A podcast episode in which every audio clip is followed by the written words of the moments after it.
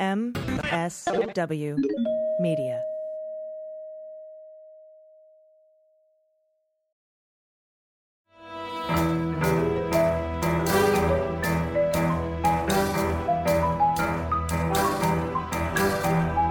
The rule of law is not just some lawyer's turn of phrase. It is the very foundation of our democracy. The essence of the rule of law is that like cases are treated alike. That there not be one rule for Democrats and another for Republicans, one rule for the powerful, another for the powerless, one rule for the rich, and another for the poor, or different rules depending upon one's race or ethnicity. To serve as Attorney General at this critical time is a calling I am honored and eager to answer. So yeah, now it's clean up on aisle forty-five time. And for a long while yet, it is going to be clean up on aisle forty-five. Hello and welcome to Clean Up on Aisle forty-five. It is Wednesday, July thirteenth. This is episode number seventy-eight. I'm your co-host, Allison Gill. With me, as always, is Andrew Torres. Woo! Thanks for having me here. Well, you belong here, my friend. Thanks for having me here. Oh, this is the best part of my week. Samesies. And before we go any further, we want to thank our new patrons, just two this week, Tom Hale and Diane Fishburne. Thank you so much. Yeah, thank you. Uh, remember, you too can get a shout out by heading on over to patreon.com slash aisle45pod. That is A I S L E four five P O D and pledging as little as a buck an episode. You can also get onto, if you give, you know, you can't afford a buck, I get it. Uh, get onto iTunes.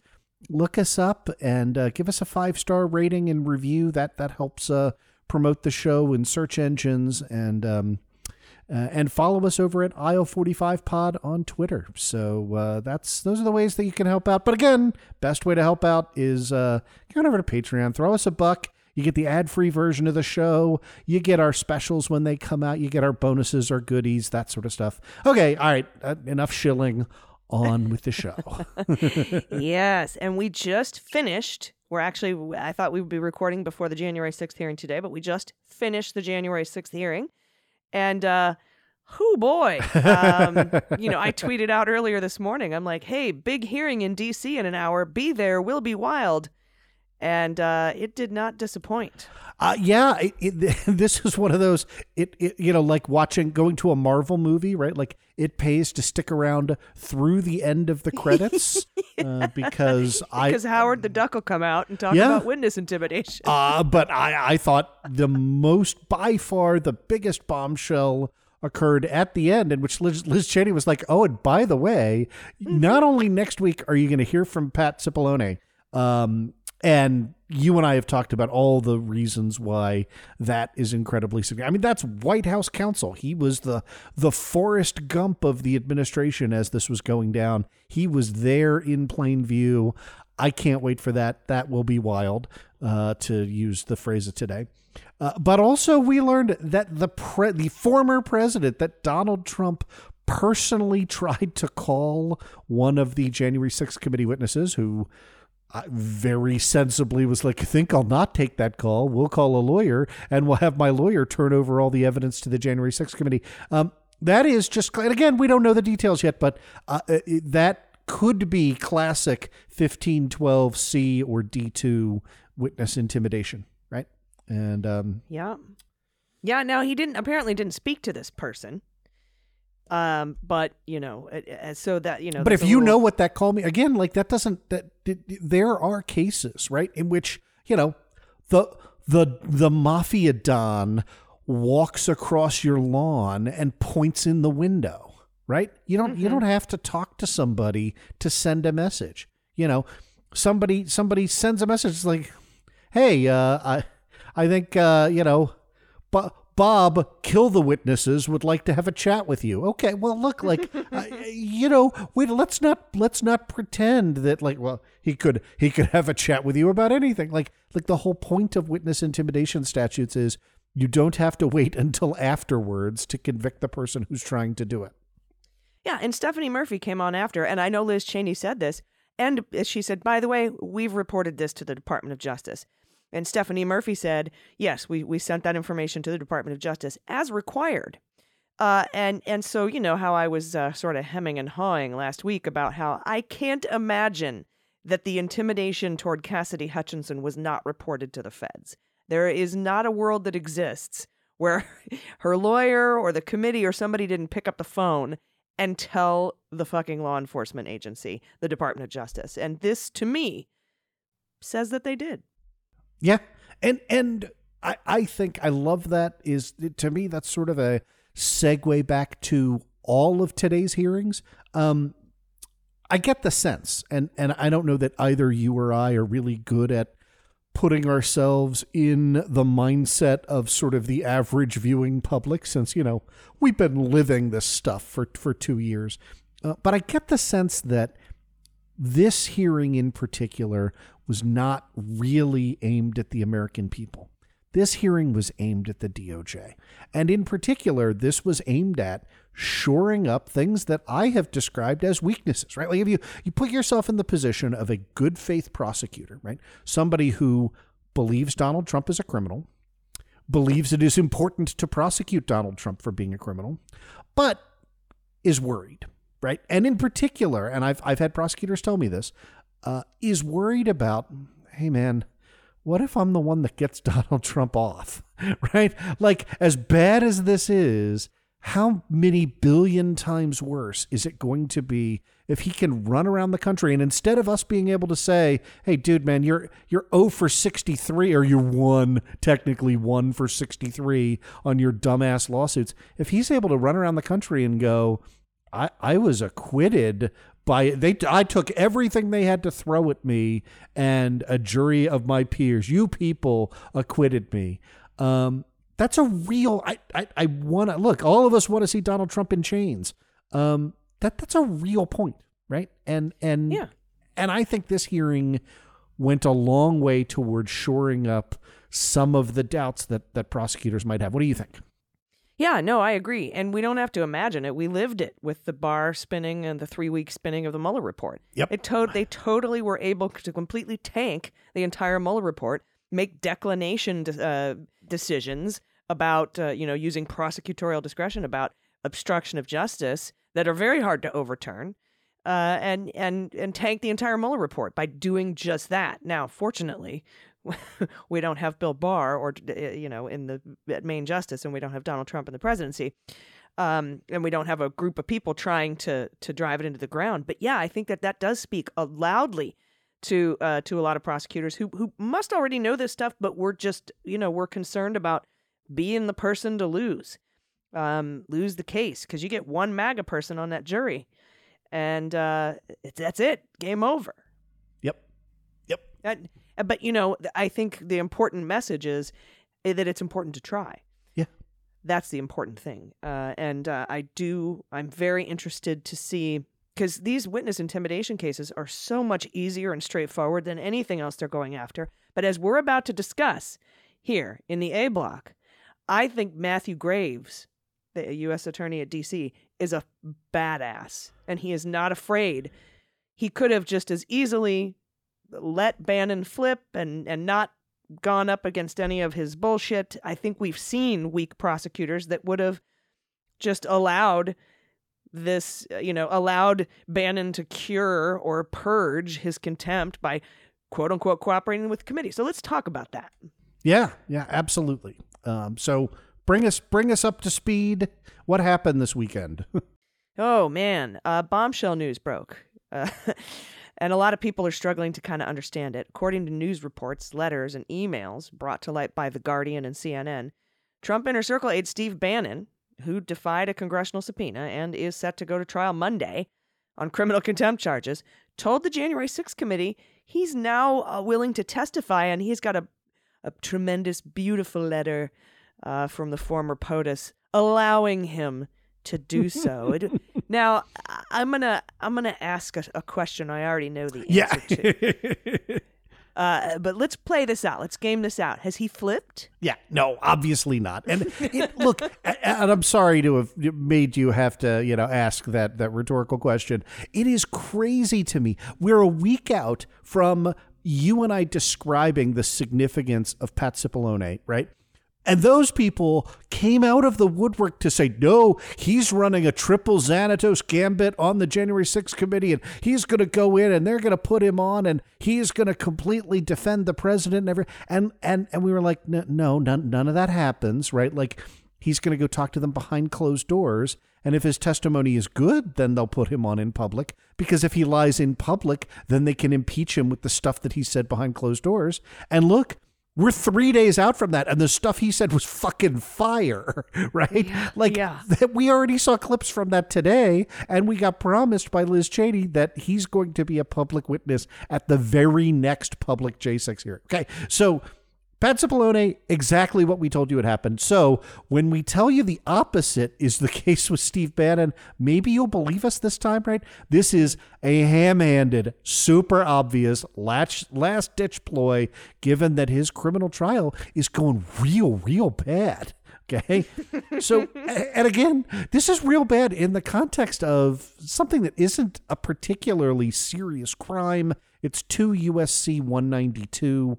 Um, And and in fact, you know, that, Allison, you did a little bit of digging on the potential range of punishment and, you know, sort of how that's viewed by prosecutors. Yeah, no, I did. I actually, uh, you know, you know, Preet Bharara's podcast. He's okay. Stay tuned. Yeah, he's he knows some stuff, I guess. He's got this thing where you can ask Preet. So I asked Preet. Hey, and I was asking about Navarro, actually, mm. but this applies to Bannon as well. Yep. They're both charged. Same with charged, yeah. Two misdemeanors, failure to appear, contempt of Congress, right? one ninety-two. And uh, I said, hey, two counts, minimum thirty days uh, sentence is is the the sentencing guidelines. Well, it says in the statute, minimum thirty days, maximum one year per count, right? Right. So I was like, well, does that mean minimum sixty days then? Or is there anything in this statute? Because as you know, some statutes say that, you know, if you're adding this statute onto another crime, these sentences have to be served consecutively and cannot be conserved, con- uh, served concurrently. And so I asked, I don't see anything in the statute. I'm statute. I'm just making sure. Do these have to be served consecutively, or can they be served concurrently? Making the true minimum, even if they're convicted on both charges, thirty days, true minimum thirty days. And he said yes. He said that's judges' discretion. Um, they can be served concurrently and usually are sentenced concurrently, are they not? Yeah, that that's all exactly right. Uh, the the default in the uh, when you when you are computing a sentencing guidelines range is that you merge the uh, offenses. You take the top line offense. You figure out the highest number for that, uh, and then uh, you know you you merge everything under it, unless uh, statutes specifically require serving terms consecutively. And again, remember, this is uh, the the text of two U S C one ninety-two basically says if you're subpoenaed by Congress as a witness and you either don't show up or you don't give them the documents this, that the subpoena asks for, that's guilty of a misdemeanor. It specifies as a misdemeanor, right? So this is not a like bottom level felony. It's a misdemeanor. You're subject to a fine, and you are subject. It does say like there's a serious misdemeanor. That's that's you know a jumbo shrimp kind of a malapropism there. But but but uh, you got to go to jail. But but thirty days minimum, one year maximum. Um, you know, so s- not a serious offense, but but one you go to prison over. Yeah, it reminds me of uh, My Blue Heaven, right? Steve yeah. Martin as the oh. a mob witness in witness protection, and he's like, yeah, they, they booked me for a misdemeanor. And the guy goes, they don't have misdemeanors here. They only have felonies. It's just the funniest thing. I I love that movie so much. Oh. If you haven't seen My Blue Heaven, check it out. So I want to talk about this bigly tremendous letter because uh, this is amazing. Bannon claims that Trump has withdrawn executive privilege, which leaves him now free to testify. I'm free at last. Hooray, yeah. everyone. I always I can... wanted to testify. I but... did. I really, really did. And it's only been, what, ten months. Um, he produced this letter uh, that, that says, Trump says, quote, when you first received the subpoena to testify and provide documents, I invoked executive privilege. However, I watched how unfairly you and others have been treated, having to spend vast amounts of money on legal fees and all of the trauma you must be going through for the love of your country and out of respect for the office of the president. So much trauma. Therefore, if you reach an agreement on time and time and a place for your testimony, I will waive executive privilege for you, which allows you to go in and testify truthfully and fairly. Uh, this letter also goes on to decry the January sixth Unselect Committee. Yeah. Calls them thugs and hacks. So, uh, yeah, it's pretty Trumpian, and it's also full of lies. Oh, yeah. No, yeah. I, what a shock. It's uh, written by Trump, and, uh, you know, his pen was moving. So it's full of lies. Re- remember, Bannon's false and pretextual reason for not showing up in the first place and complying with the subpoena was this broad view of executive privilege that we've told you about, that, that that the administration may be on a bigger losing streak on that claim than they are on Kraken lawsuits, right? Like, it is I, I, everybody. Don McGahn tried this, right? Like, everybody who has been required to participate in the process has said, no, I don't have to, because executive privilege is absolute. And and even this Supreme Court has been like, bruh, you remember that whole Nixon thing? Like, no, it's not absolute. Executive privilege does not provide wide-ranging immunity for anybody that's ever served the president. Nevertheless, that's the only argument they've got. Okay. So uh, you withdraw executive privilege. He, he comes in. There is no reason to think that Bannon's testimony, if he ever were to go in, would be anything other than Michael Flynn, John Eastman, just saying fifth, fifth, fifth, over, right? Like, because at, at, at withdrawing the executive privilege now, right, saying, okay, you can be required to talk about all the crimes you and I talked about, then you would just say, yeah, but I'm not going to voluntarily talk about my role in crimes. And so Bannon has an incredibly easy out to say, I have testified now before the January sixth committee, given them no useful information. Or let's take this not so implausible hypothetical, right? He could lie to the committee. Right. Yeah. Yes, that's a separate crime under eighteen U S C one thousand one. Hasn't stopped him from lying to Congress in the past, right? And if you have any doubts about whether Steve Bannon is prepared to lie, let's go back to the bottom of that letter from Robert J. Costello, that's Bannon's lawyer, that says, I want you to do, uh, to the January sixth committee, all of the things that you would never have let Pat Cipollone do until he proved himself. That is, quote, uh, it, the letter says that Bannon is, quote, willing to and indeed prefers to testify at your public hearing. Yeah, yeah. Thanks, but no thanks on that one. So, yeah. Yeah.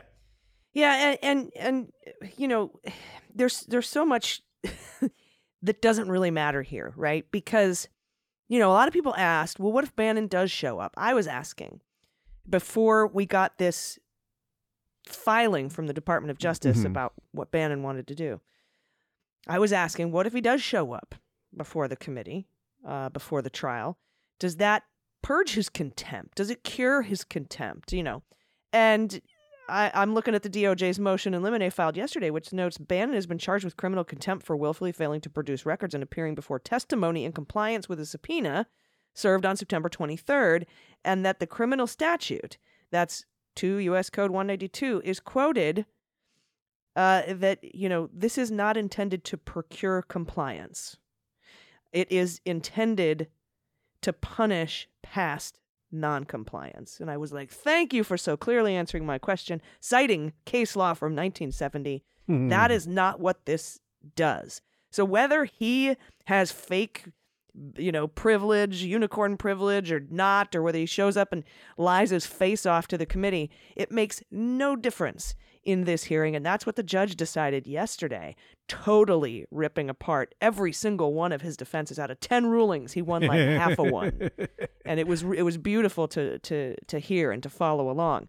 So now, you know, the motion also noted that Bannon still never gave them any documents. That's a that's half of your whole thing, dude. Right. You have, you have to. Well, and one hundred percent since they're served consecutively, right? Like, yeah. If you dismiss days, out the bro. non-appearance, yeah, you you still have you still have the contempt for failure to produce documents. Yeah, so I want to talk a little bit because I think, Andrew, a lot of people mm-hmm. have questions and confusion Probably not our listeners. No. Uh, the listeners that are, are listening to this program are either of our, uh, you know, Daily Beans or Opening Args. But a lot of people are confused between the difference between congressional uh, criminal contempt and civil contempt. Like, they, people are thinking, well, why don't they just throw him in jail like they did with that McDougal lady forever, you know?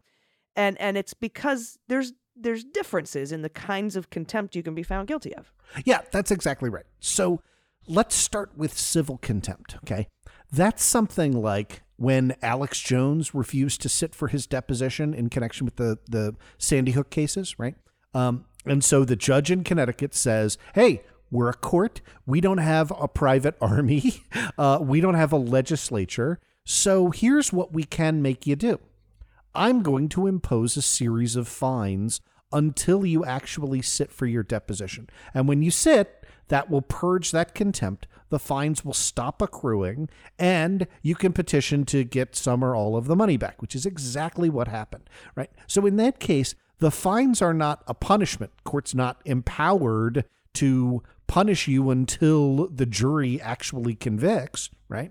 Um, but they are empowered to persuade you. And the only power available to them to persuade you is, uh, you know, something like fines or uh, the, the the most drastic remedy that a court can have, uh, ruling against you, you know, and that was the second half. If Alex Jones had never sat for his depositions, the court said, look, I'm going to impose a series of fines on you every day for two weeks.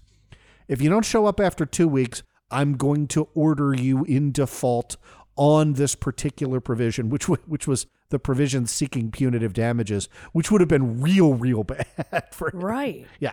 Yeah. And, uh, and, and, and that is the idea of procuring compliance. That's not the Bannon thing. He's yep. just fucked, right? So this is separate criminal law. It says you broke the law on October fourteenth, twenty twenty-one, when you didn't show up in response to the subpoena and didn't hand over documents. Yep. And as of October eighteenth was, was the document deadline, right? Right, right? Saying, well, I eventually showed up nine months later is like saying you're not guilty of breaking the speed limit by going ninety and a fifty-five because eventually you slowed down. Right. So what? You you did the thing the law said you're not allowed to do. But in practice, is this really the kind of case a prosecutor would bring before a jury? Someone who disobeyed a subpoena and then testifies, it, uh, testifies, albeit untimely. It seems as though they're they're gonna in this case. Yeah, and, and you and I went back and forth on this over the weekend in terms of sort of the the practical implications. And I love what the D O J did, right? Which was... That's why I'm saying Michael Graves is a badass. And he's not it, it, fucking afraid to do stuff, and that pleases me. Yes, and he is. Let, let us be clear. I think all our listeners know this. Graves is the A U S A, as far as we can tell, who uh, in the D C office, th- through whom are all of the one six cases being coordinated. Right? Yeah, he brought the seditious conspiracy charges. Yep, yep. Nine months after Sherwin tried to bring them, and Garland turned him away. Yep. Garland said, no, I'm not bringing seditious conspiracy charges. You went on T V. You went on sixty minutes. You fucked this whole case. I'm not bringing seditious conspiracy charges against the Oath Keepers. Nine months later, boom, Matthew Graves gets in there, buttons this up all beautifully, takes it into Garland and says, we do have a seditious conspiracy case. And Garland said, yes, sir, go for it.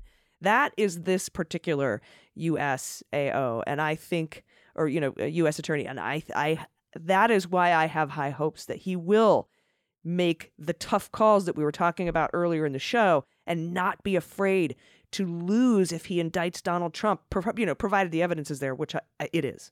Yeah, I, I think that's exactly right. So so let me break down really quickly the the strategic avenue that Graves went, that that kind of stepped outside of that dichotomy, right? Because because yeah, the norm, right? Normally you well, wouldn't do this. Well, you would.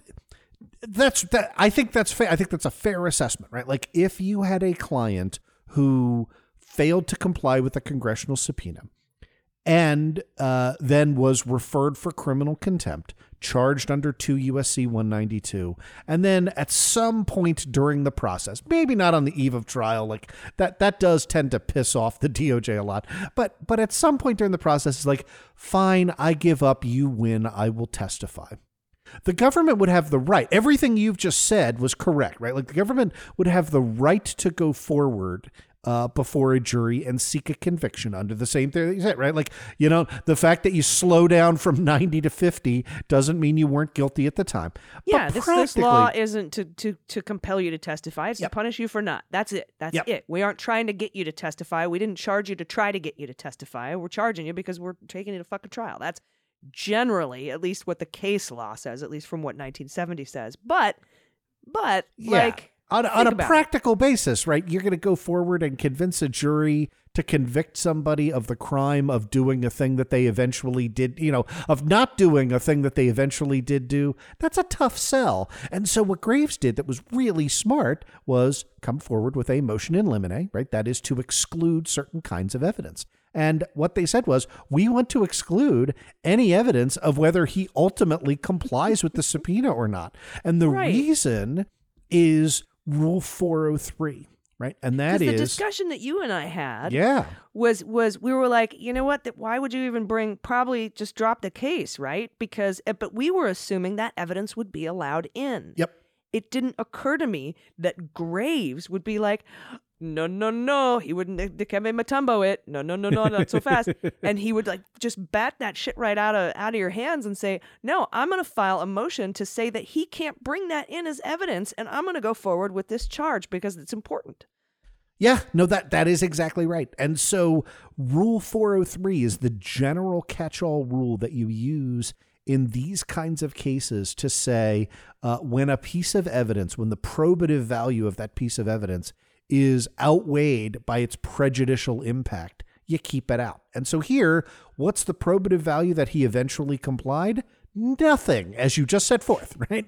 And so therefore, right, any time you spend developing that is likely to be confusing or a waste of time or otherwise unfairly prejudice the jury into thinking that there's some reason not to convict you on the offense.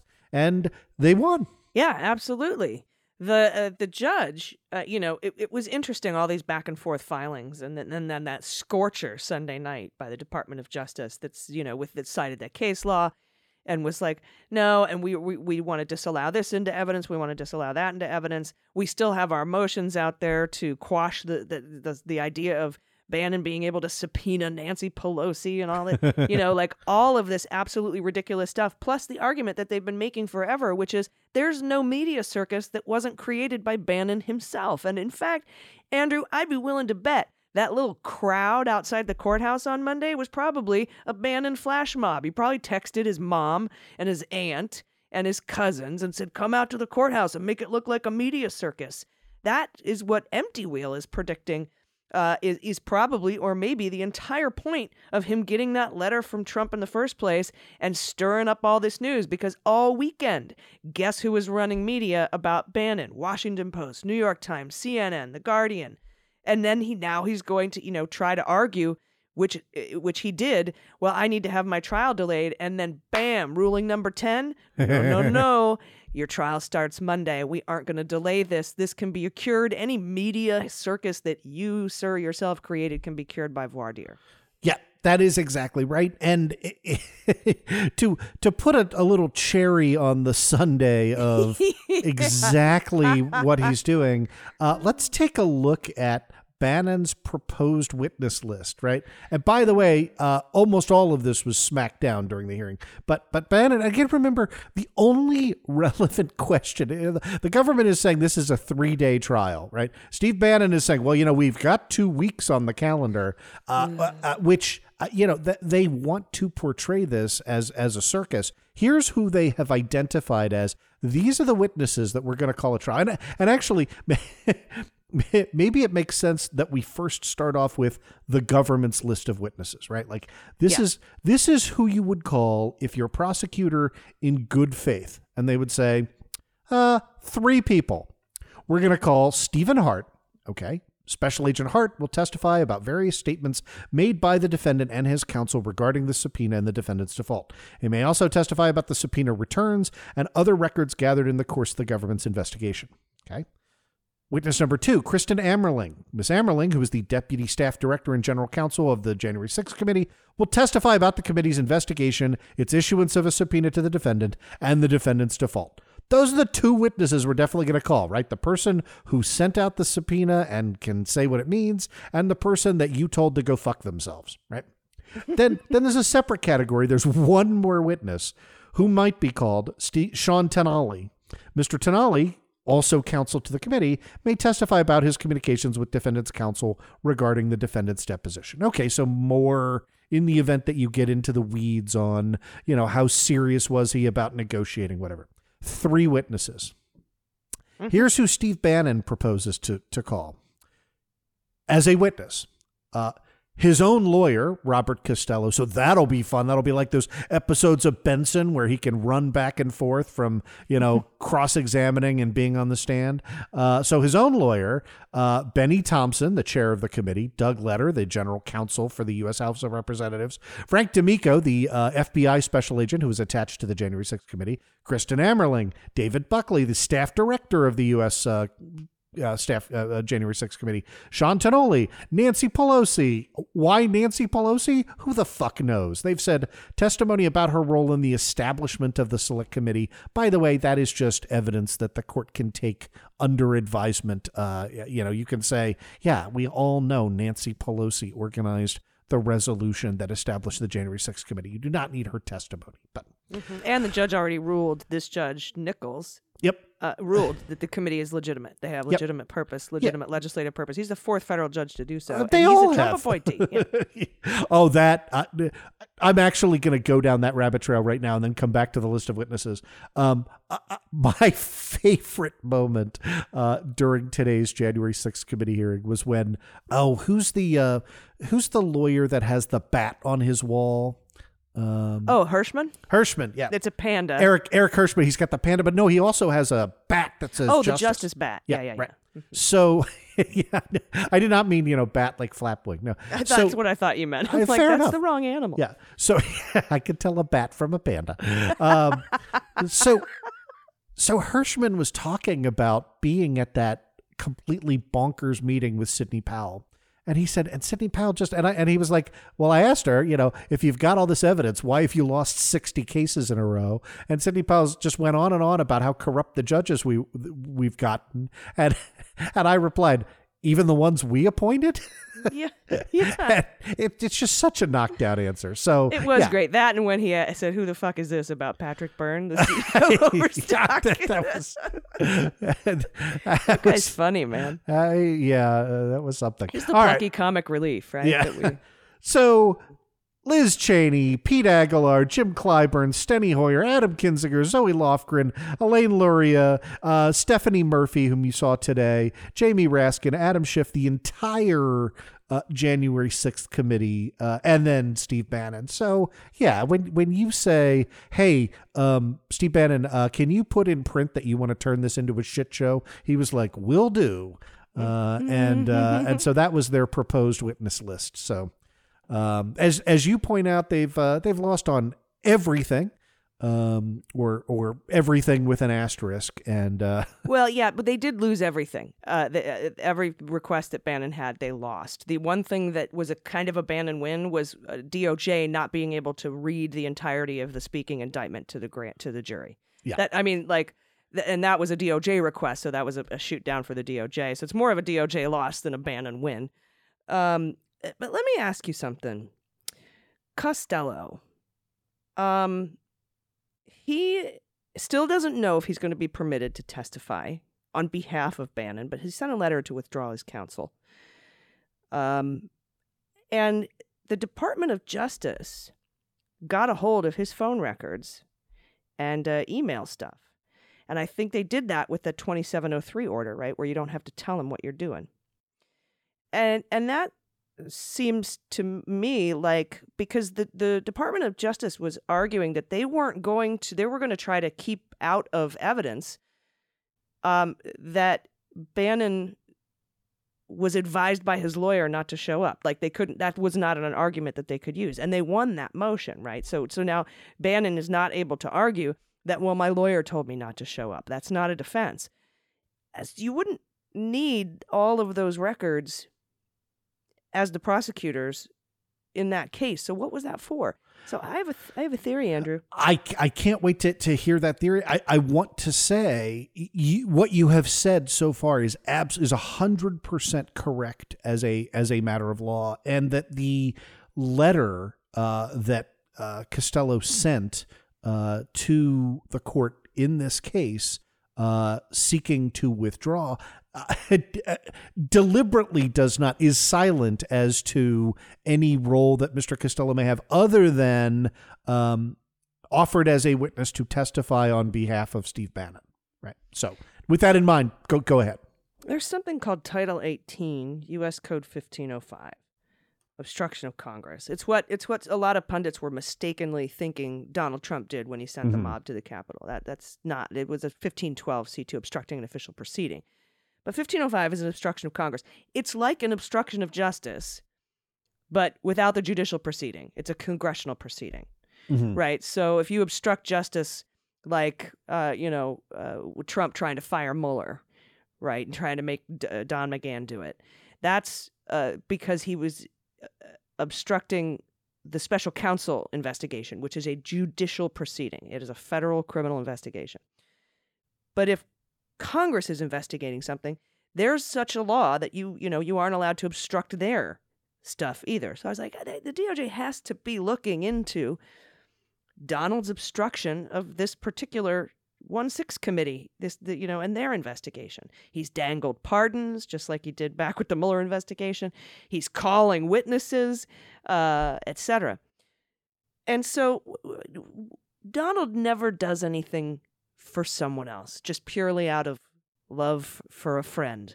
Donald never, I don't believe, and I can't believe, Andrew, that Donald would write a letter for Steve Bannon taking time out of his busy schedule when he wouldn't even write, uh, you know, a post-dated, I'm your client note for, John Eastman. for John Eastman.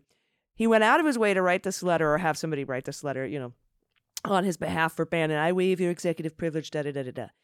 And everyone's like, oh, what a nice thing he did for Bannon, right? Like, he must just be doing this so that Bannon can cure his thing. No, Trump's trying to cure something. And I think it's because he's being investigated for obstruction of Congress. And here's why. First of all, they went after Costello's records and phone records and emails. And Costello advised Bannon not to, to appear before the committee and defy his subpoena. That could be Costello obstructing Congress. And then we know that we had that weird Peter Navarro D O J subpoena mm-hmm. that came out of, that said, hey, we need all of the communications that you had with Donald Trump with regards to your one six committee subpoena. And I've, I, I, I, that felt to me like they were investigating Trump, that, that Navarro was not the target of that subpoena. Trump was, and they were investigating him for obstructing Congress, maybe because he advised Navarro to defy his January sixth Select Committee subpoena or intimidated him or talked to him, talked him out of it or whatever. And so I think he wrote this letter to Bannon to cure himself of advising perhaps Bannon to, to uh, you know, uh, uh, of obstructing the, the committee's invested January sixth committee's investigation with regards to Bannon. I don't know. I, I, I just have a funny feeling. So I l- let me put, you know, some uh, meat on the bones of that, right? So first, let's talk about eighteen U S C fifteen oh five. That provides in relevant part, and you will see the similarities to fifteen twelve C and D, which we've talked about.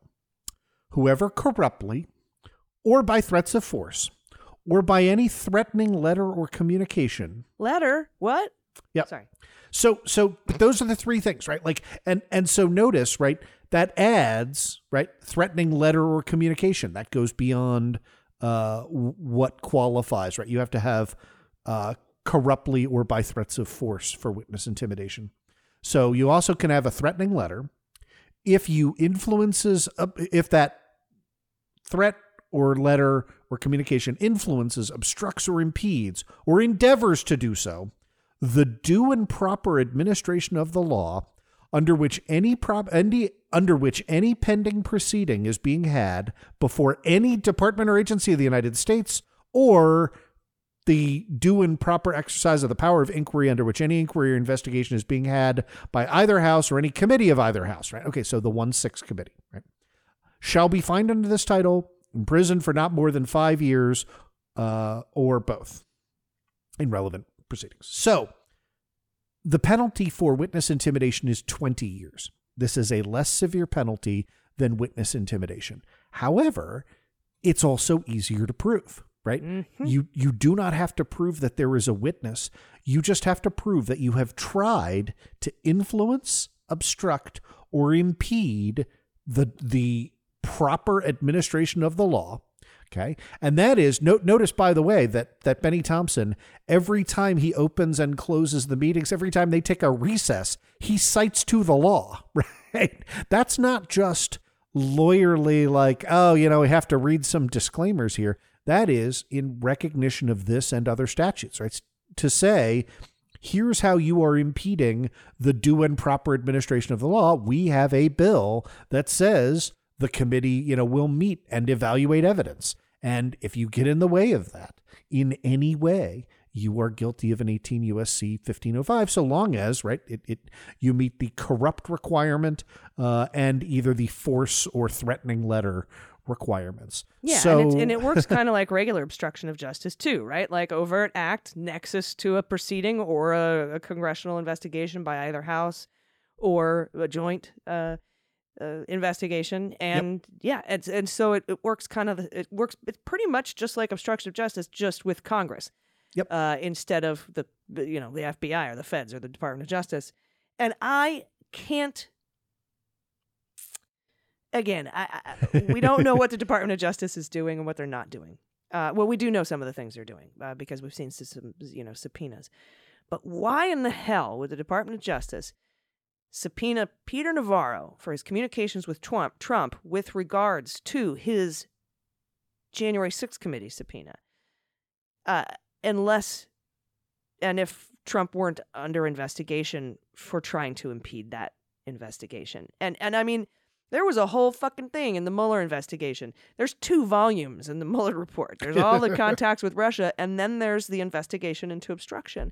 I can't believe at all that the Department of Justice does not have an obstruction investigation going on in parallel with the investigation into January sixth. I, I, I, I th- and so now we move kind of beyond, uh, like I thought that was interesting speculation. Wanted to give you the backup evidence for that and the particular statute.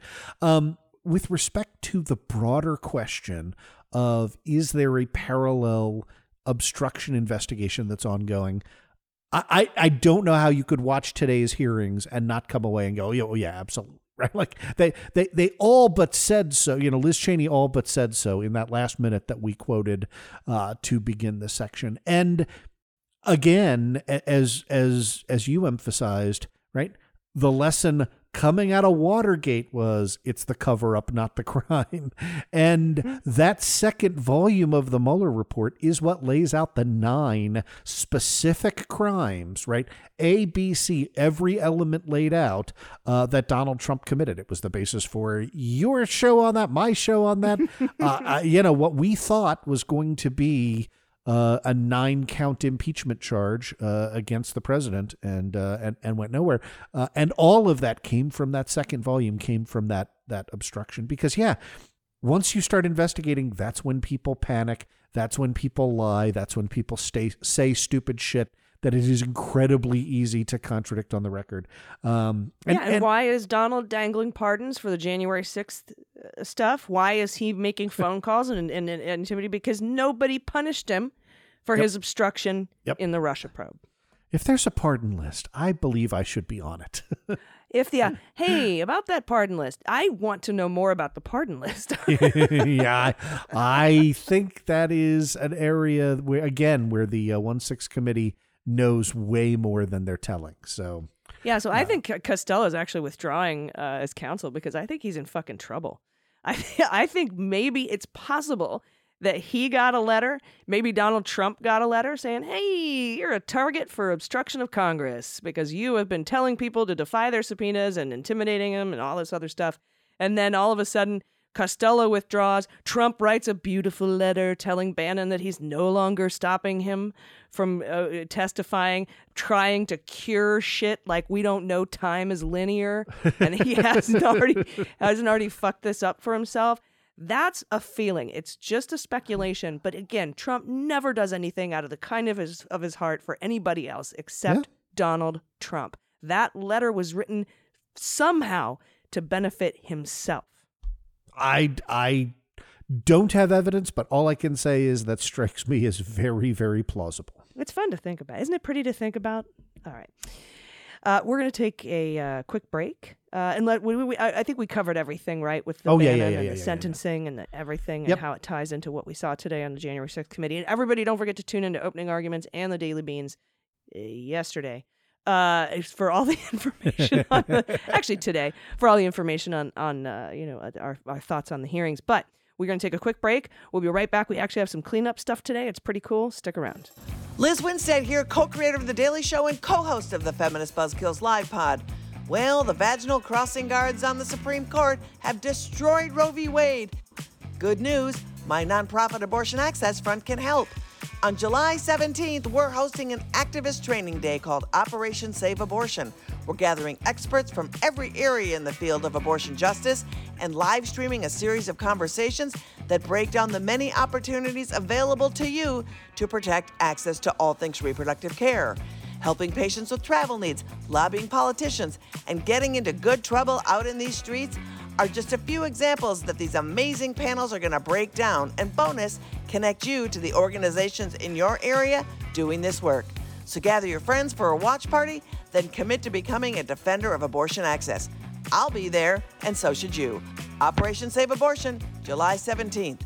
For all the info and to register, hit up operation save abortion dot com. All right, welcome back. Some cool cleanup stuff today, uh, as I teased right there before the break. Uh, Andrew, a federal judge in California has overturned a twenty nineteen Trump administration move that gutted the landmark Endangered Species Act. Remember, I freaked mm-hmm. out when this happened. It vacated that administration's changes and restored the protections for hundreds of species. Yeah, and so let's be clear. This move is a win for environmental and conservation groups, climate change advocates, you know, everybody listening to this show. The restoration of the protections could also be a boon for climate groups that argue that oil and gas drilling in certain areas could harm threatened wildlife uh, because the prior Trump changes uh, changed how the Fish and Wildlife Service and the and NOAA, the National Oce- Oceanic and Atmospheric Administration, considered whether species qualify for federal protections. So it could have significantly lengthened how long it takes for a species to become protected, which had the impact of taking a number of species out of consideration uh, for being endangered or threatened. Yeah, yeah, and a coalition of environmental groups, including Earth Justice and the Center for Biological Diversity and the state of California, woohoo, had sued the Biden administration to roll back the changes. Last year, the Biden administration announced it planned to review and make changes to the actions taken under former President Donald Trump. They were a little angry about the slow pace, I think, you know, uh, but it did get done, right? This is, the courts is now saying this. So what what did the judge say? Yeah, in his decision, uh, this is, so this is U S District Judge for the Northern District of California, John Tigar, uh, who said that the Biden administration has not, quote, evinced any desire to keep the twenty nineteen E S A rules intact, uh, making the decision to vacate the Trump rule an easy one. Yeah, and can we guess why Donald rolled these back in the first place? I mean, besides just to be a dick? Yeah, this has to do with the people that financed, back, supported the Trump campaign, that were his frontline appointees as soon as he got into power, and that is the oil and gas industry. So the more that you relax environmental protections, the easier it is to uh, drill or mine uh, for fossil fuels. Uh, Boyles said that it had resounding negative impacts, both on species that were waiting to become protected, right, to, to move on to that list, and on species like threatened and endangered salmon uh, that have been impacted for years by dams on the on the Snake River. That is excellent. I'm so happy about this. Um, it's something we've kind of been waiting for for a while. So I'm glad that this judge just threw it out. And I love how they're like, well, we didn't hear any noise from the Biden administration. Uh, they don't seem like they want to prevent me from throwing this out. So I'm just going to throw it out. So that's good news.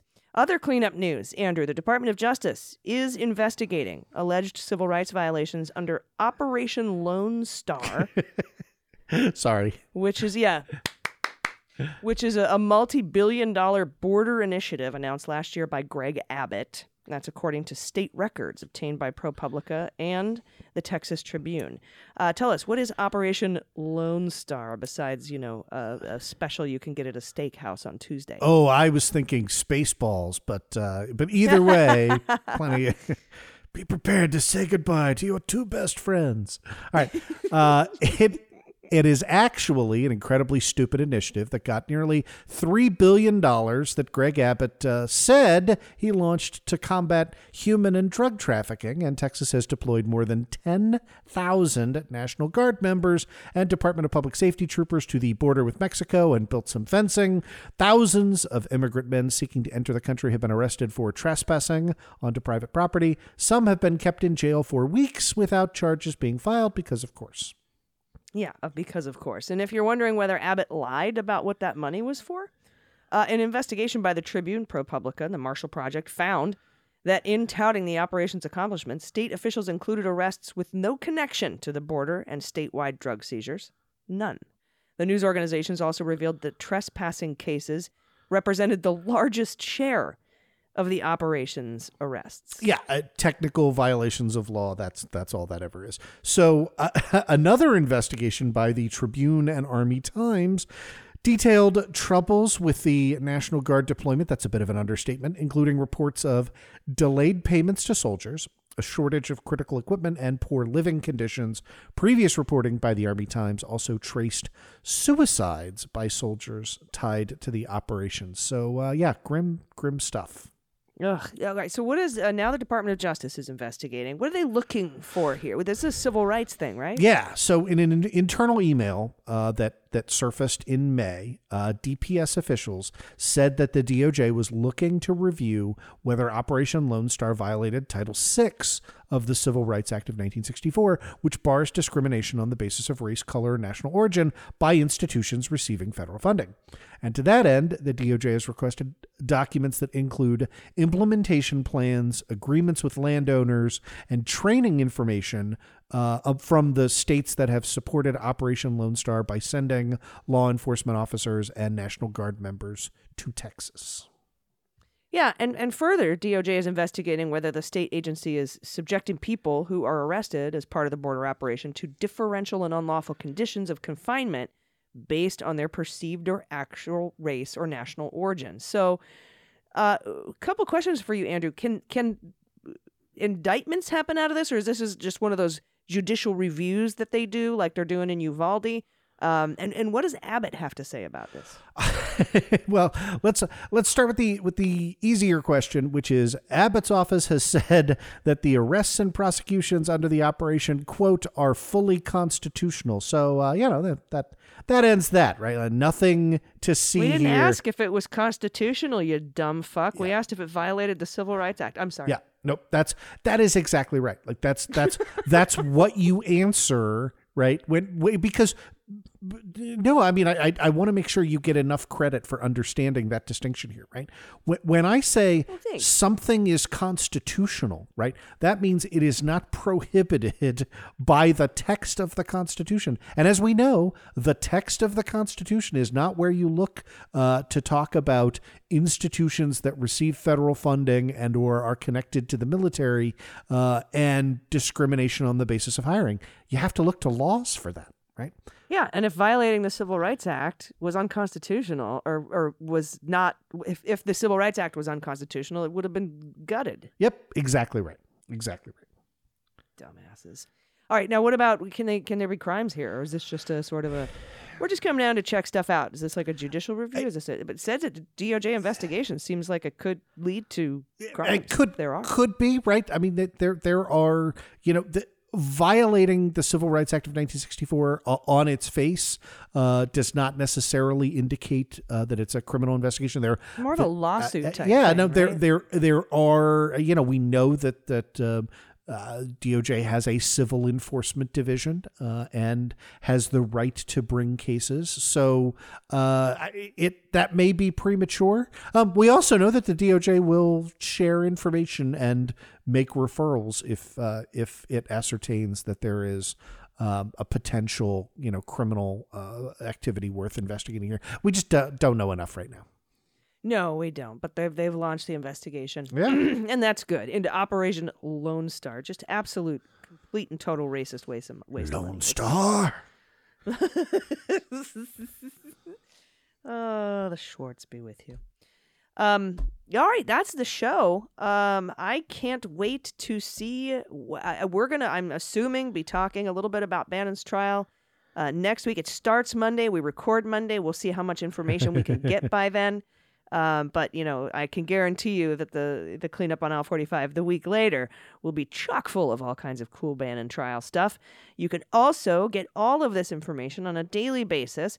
Uh, in general, without the, you know, really wonky nerd in-depth geekery uh, on uh, Opening Arguments and, of course, the Daily Beans pod. So, uh, Andrew, I love this show. I've been um, uh, glad that we could talk at least a little bit about that bombshell at the end of the committee. We're going to talk about the rest of that stuff on our, our respective podcasts. But this has been great. Thank you so much. Uh, thanks, as always. Like I said, highlight of the week. And uh, that's, that's I, I love I love what we're doing here and kind of continuing to break down the reasons to think that, you know, all of all of society has has not yet been tainted by the effects of the last guy, and there's still a light at the end of the tunnel. I still believe that. So I do too. I do too.